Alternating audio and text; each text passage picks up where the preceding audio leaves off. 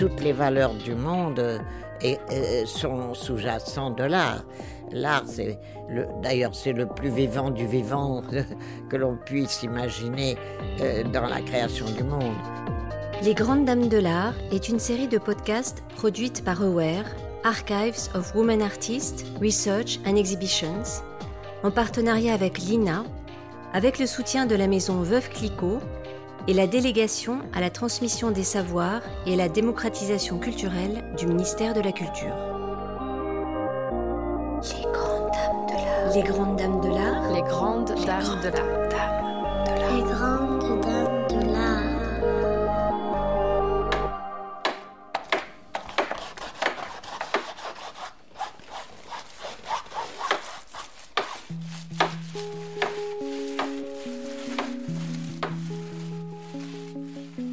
Le podcast Les Grandes Dames de l'Art donne la parole aux artistes femmes du XXe siècle. Elles parlent de leur œuvre, de leur vie, du monde qui les entoure et de leur conquête. Partons à la recherche de leur présence, de leurs secrets. Retrouvons l'histoire cachée des artistes femmes à partir de leur voix. Après les épisodes consacrés à Maria Elena Vera da Silva et à Anna Eva Bergman, j'aimerais vous faire découvrir une troisième femme peintre pionnière de l'abstraction. Aurélie Nemours née en 1910 à Paris et morte en 2005, brille par la radicalité de son parcours. Vous allez entendre sa voix, aussi abstraite que sa peinture. En quelques mots, Nemours a révolutionné l'abstraction géométrique. Elle impose des formes simples, des couleurs à plat, et bien souvent réduit tout au noir et blanc. Elle choisit la ligne horizontale et verticale, délaisse les diagonales et les courbes. Elle travaille en série, qu'elle appelle des familles. On en compte 22 dans son catalogue raisonné. Nemours a été soutenu par quelques amateurs passionnés, les galeries de Colette Allendy et de Denise René. C'est en 1968 qu'un tableau entre pour la première fois dans les collections du Musée national d'art moderne grâce à la donation de Michel et Suzanne Sefort. Nemours commence à se faire connaître dans les années 80, notamment en Allemagne. En 2004, une grande exposition rétrospective au Centre Pompidou lui est consacrée. Ce qui est évidemment très tard. Elle a 94 ans et va mourir un an après. Sans surprise, Aurélie Nemours est interrogée tardivement par la radio et la télévision. C'est donc à 76 ans, en 1986, qu'Aurélie Nemours apparaît pour la première fois à la radio sur France Culture. C'est dans l'émission Les chemins de la connaissance créée dans les années 70 et qui perdure jusqu'aujourd'hui. Interviewée par Gilles Plazy, producteur de l'émission, Nemours revient sur sa formation. Elle veut être peintre, mais ne supporte pas l'atelier pour jeunes filles dans lequel elle est inscrite et préfère étudier à l'école du Louvre. Elle reprend ensuite une formation générale où voisinent mathématiques, latin, théologie, astronomie et philosophie, qu'elle poursuivra après la guerre. Ce n'est donc qu'en 1937, âgée de 27 ans, qu'elle commence à étudier la peinture dans l'atelier d'André Lotte puis de Fernand Léger. Ce sont deux maîtres qu'elle a choisis, mais dont elle sentira les limites très vite. il y avait quelque chose en moi qui ne pouvait pas s'exprimer. J'accumulais un savoir, j'étais consciente d'accumuler ce que l'on peut étudier, ce que l'on peut apprendre, ce que l'on peut connaître. Mais ça n'était pas pour moi la vie. J'avais l'impression que j'avais mis ma vie là à côté et que, et que je, je, faisais autre chose qui, qui finalement me trompait le temps et trompait ma vie. Donc j'ai été chez Lot et là j'ai découvert, c'était merveilleux, oui ça a été merveilleux, je veux dire pourquoi. Parce que cette histoire de l'art que j'avais apprise, que j'avais dans, dans laquelle j'avais essayé d'entrer par la connaissance, euh, intellectuellement. Voilà qu'avec l'autre, c'était la possibilité de le vivre, mais de le vivre avec, avec depuis mon, mon être profond. Pour moi, ça, je considère ça comme un luxe, quoique actuellement, je, pense qu'on est dans la situation et dans l'état d'esprit inverse. Je me suis offert dix ans d'atelier, il faut dire cela.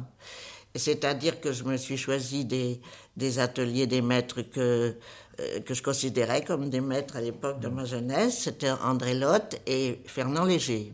Donc euh, j'ai travaillé euh, déjà dans ces ateliers d'une façon assez traditionnelle, malgré que ce ne soit pas les beaux-arts, que je ne voulais pas parce que c'était tout de même déjà dépassé, mais je ne suis pas contre le savoir à condition qu'on s'en libère. Bon, Euh, ce que je veux dire, c'est que euh, chez Lotte, euh, on recevait un enseignement euh, tout à fait traditionnel, mais nous avions le modèle.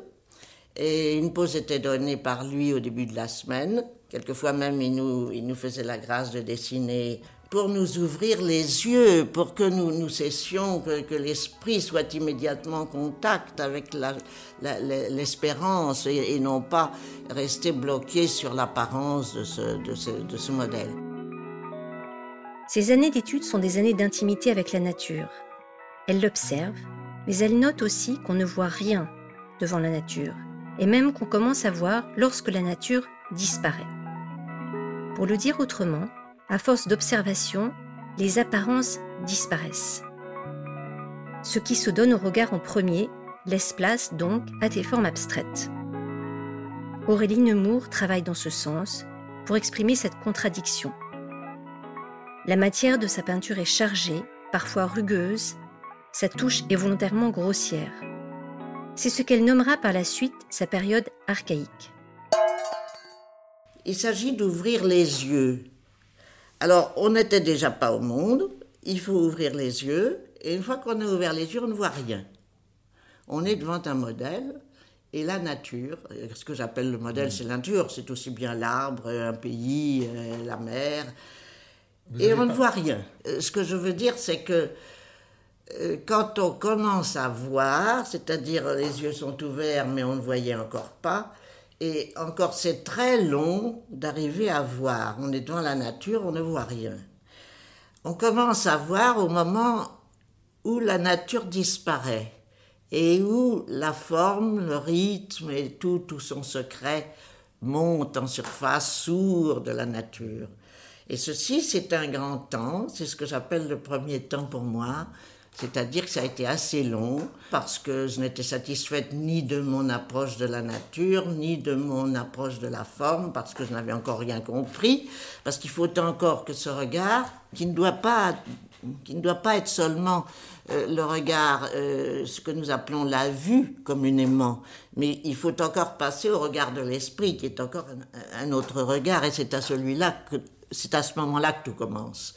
Tout de même, ce travail euh, constant, quotidien, et de jour et de nuit, parce que je ne pensais qu'à ça, euh, finalement, ce travail m'a mené au secret de la nature.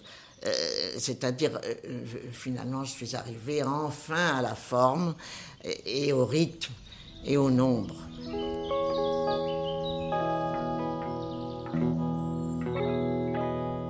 En 1952, Aurélie Nemours considère que sa formation est terminée.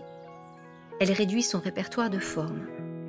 La courbe et la diagonale disparaissent car elle les juge trop corporelles et charnelles. J'utilise les mots étonnants qui sont les siens. Elle leur préfère la ligne horizontale et verticale qui seront la colonne vertébrale de son travail. Leur rencontre engendre le signe de la croix et le point. Elle explique que le point précisément celui de l'intersection de ces lignes, forme un carré. C'est tout de même, quand on parle rythme, il y a quand même cette contradiction toujours, cette contradiction qui est en même temps, et qui est en même temps l'union absolue, une sorte de coït, enfin, et en même temps la contradiction radicale. Ça, nous l'avons dans, dans le signe croix, c'est-à-dire l'horizontale, verticale, au signe absolu, nous arrivons au signe croix ou au signe plus, enfin on peut l'appeler comme on le désire. Et c'est ce signe qui m'a révélé le point. Et pourquoi vous me parlez du carré dans mon travail? C'est parce que pour moi, le point est carré, parce que c'est le point d'intersection de l'horizontale et la verticale. Si je n'arrive pas là, je n'ai aucune raison de, m'arrêter au carré, ni de parler de carré, ni de faire un carré. Je, ne suis pas du tout, euh, comment dirais-je, enivré par le carré. Non, c'est un réel, c'est quelque chose qui m'apparaît comme comme une telle évidence que je ne peux pas aller en arrière, je ne peux pas, je ne peux rien faire plus que, d'arriver au carré, mais au carré en comptant, enfin en, en- en tenant compte du rythme dont il est né. Parce que ce carré, finalement, qui est ce point d'intersection, en fait, euh, c'est le moment où le rythme devient forme. Et cette forme, cette forme, elle est la figure essentielle.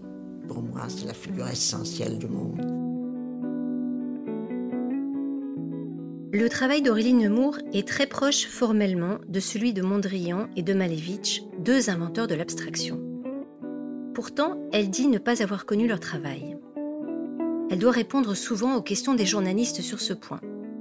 Elle explique que l'information n'était pas là, que ses maîtres, Léger et Lotte, lui avaient conseillé de ne pas regarder à l'Est, et qu'enfin, son travail diffère profondément de ces inventeurs de l'abstraction. Il voulait changer le monde, alors qu'elle se contente de l'observer. promets que je n'avais jamais entendu le nom de Mondrian. Je ne le connaissais pas.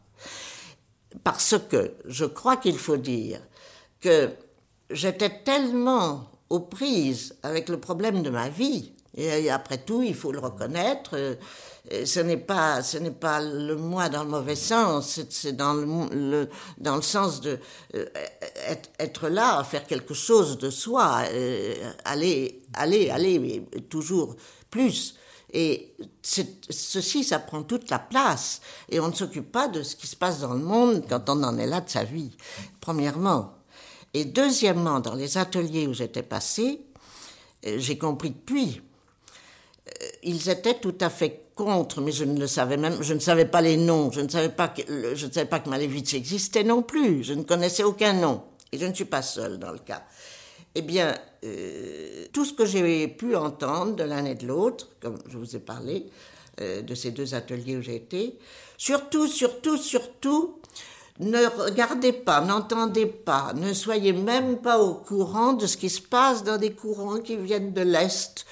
Et évidemment, une fois que j'étais un petit peu plus euh, venue au monde moi-même, je me suis rendu compte qu'il y avait aussi une très profonde différence entre leur démarche et ce que j'ai essayé de faire euh, dans, mon, dans ma peinture. Dans l'émission À voix grands entretiens d'hier et d'aujourd'hui, diffusée en mars 2000 sur France Culture, Aurélie Nemours revient sur son œuvre en cinq parties diffusées tout au long de la semaine. Elle est interrogée sur une série très importante de son travail, Rythme du millimètre, commencé en 1976. Dans cette série, elle cherche à tout éliminer l'accident, l'innombrable, le superflu. Elle n'emploie que les couleurs les plus radicalement opposées que sont le noir et le blanc. L'extrait magnifique qui va suivre est à la fois explicatif et poétique. On sent que l'abstraction de la pensée l'habite, autant que la forme abstraite. Nemours pense abstrait, parle abstrait. Et nous, auditeurs et auditrices, sommes transportés dans un autre univers. L'accident, je l'évoque puisque toujours je passe par l'innombrable. Alors, l'innombrable, euh, c'est évidemment l'accident, mais c'est aussi l'identique. Parce que euh, cette méditation qui était le climat de l'étude, euh, c'est en fait l'état de toute une vie de l'art entièrement. L'art est entièrement méditatif. Et en somme, on la vie de l'œuvre, il faut espérer qu'il y a la grâce du méditatif. Sinon, il n'y a rien. Tout ce côté fleuri et qui est au niveau de la couleur euh, se traduit par la mélodie. C'est pas possible euh, au moment où vous parlez de désintégration. À ce moment-là, il faut éliminer au moins, au moins de. On peut pas chanter en même temps. euh, euh, J'ai voulu essayer de prendre les éléments les plus radicaux l'un en face de l'autre, les, les pôles les plus extrêmes, même si on accepte que le noir soit, soit cette lumière, dont on dit maintenant que c'est le point le plus lumineux, mais alors le blanc irradie, alors le, blanc est à l'inverse. Je ne pouvais pas le dire, cette désintégration, je ne pouvais pas la dire, euh, je ne pouvais pas greffer encore la, la couleur dans ce cas-là euh, serait devenue une petite histoire.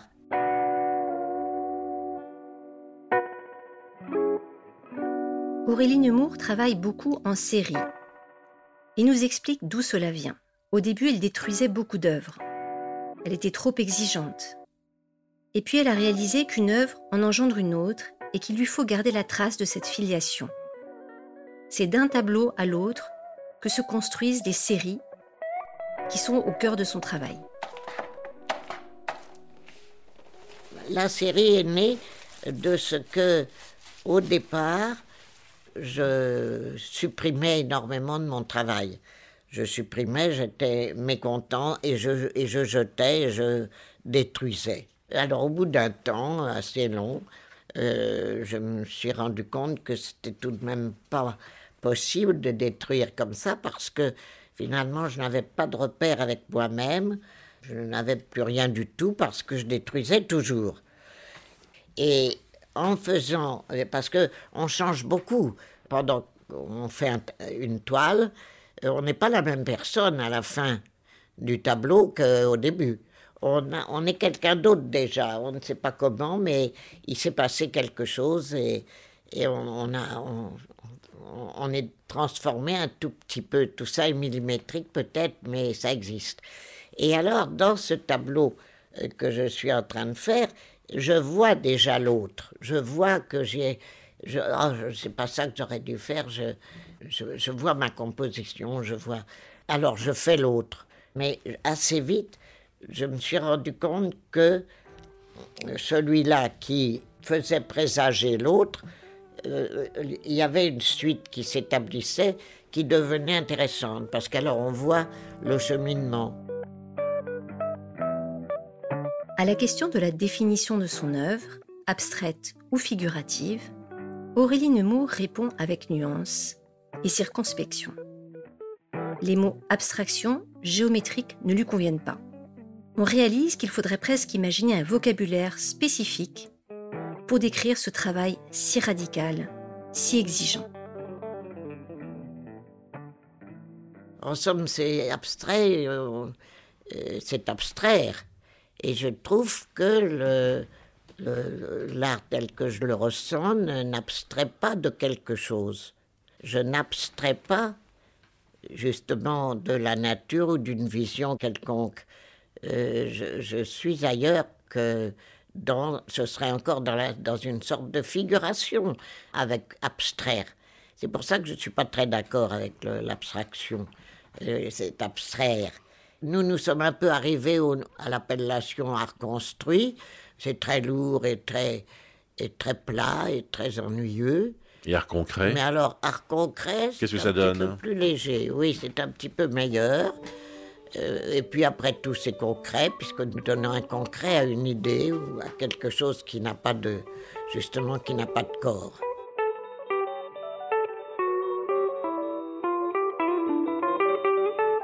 En 2001, l'émission Surpris par la nuit sur France Culture, réalisée par Bernard Treton et produite par Alain Weinstein, donne à entendre l'importance de son travail et de sa création, alors que se multiplient les expositions au musée de Vannes, à la Bibliothèque nationale de France, au musée des beaux-arts de Grenoble. Celle pour qui l'art est le langage de l'esprit, qui comporte toutes les valeurs du monde, doit cependant renoncer à la peinture en 1992 à cause d'une maladie des yeux. Lui reste donc l'écriture et la parole. Et il y a 5 à 6 ans que j'ai arrêté de peindre. Jusque-là, j'avais encore peint. En 93, en 80. Euh, oui, oui, oui c'est ça. oui, alors je le vis très mal. Certainement très mal. Et je pense que ce qui me sauve, et vous le savez puisque nous avons parlé de l'écriture, euh, c'est d'avoir toute ma vie. Euh, j'ai toujours pris des notes en relation avec ma peinture. J'étais un peintre. Lorsque j'étais dans ma peinture, j'étais dans l'acte de peindre. Et vraiment, vraiment, je crois qu'on peut dire euh, que les choses là ne, n'interviennent pas les unes avec les autres. Non.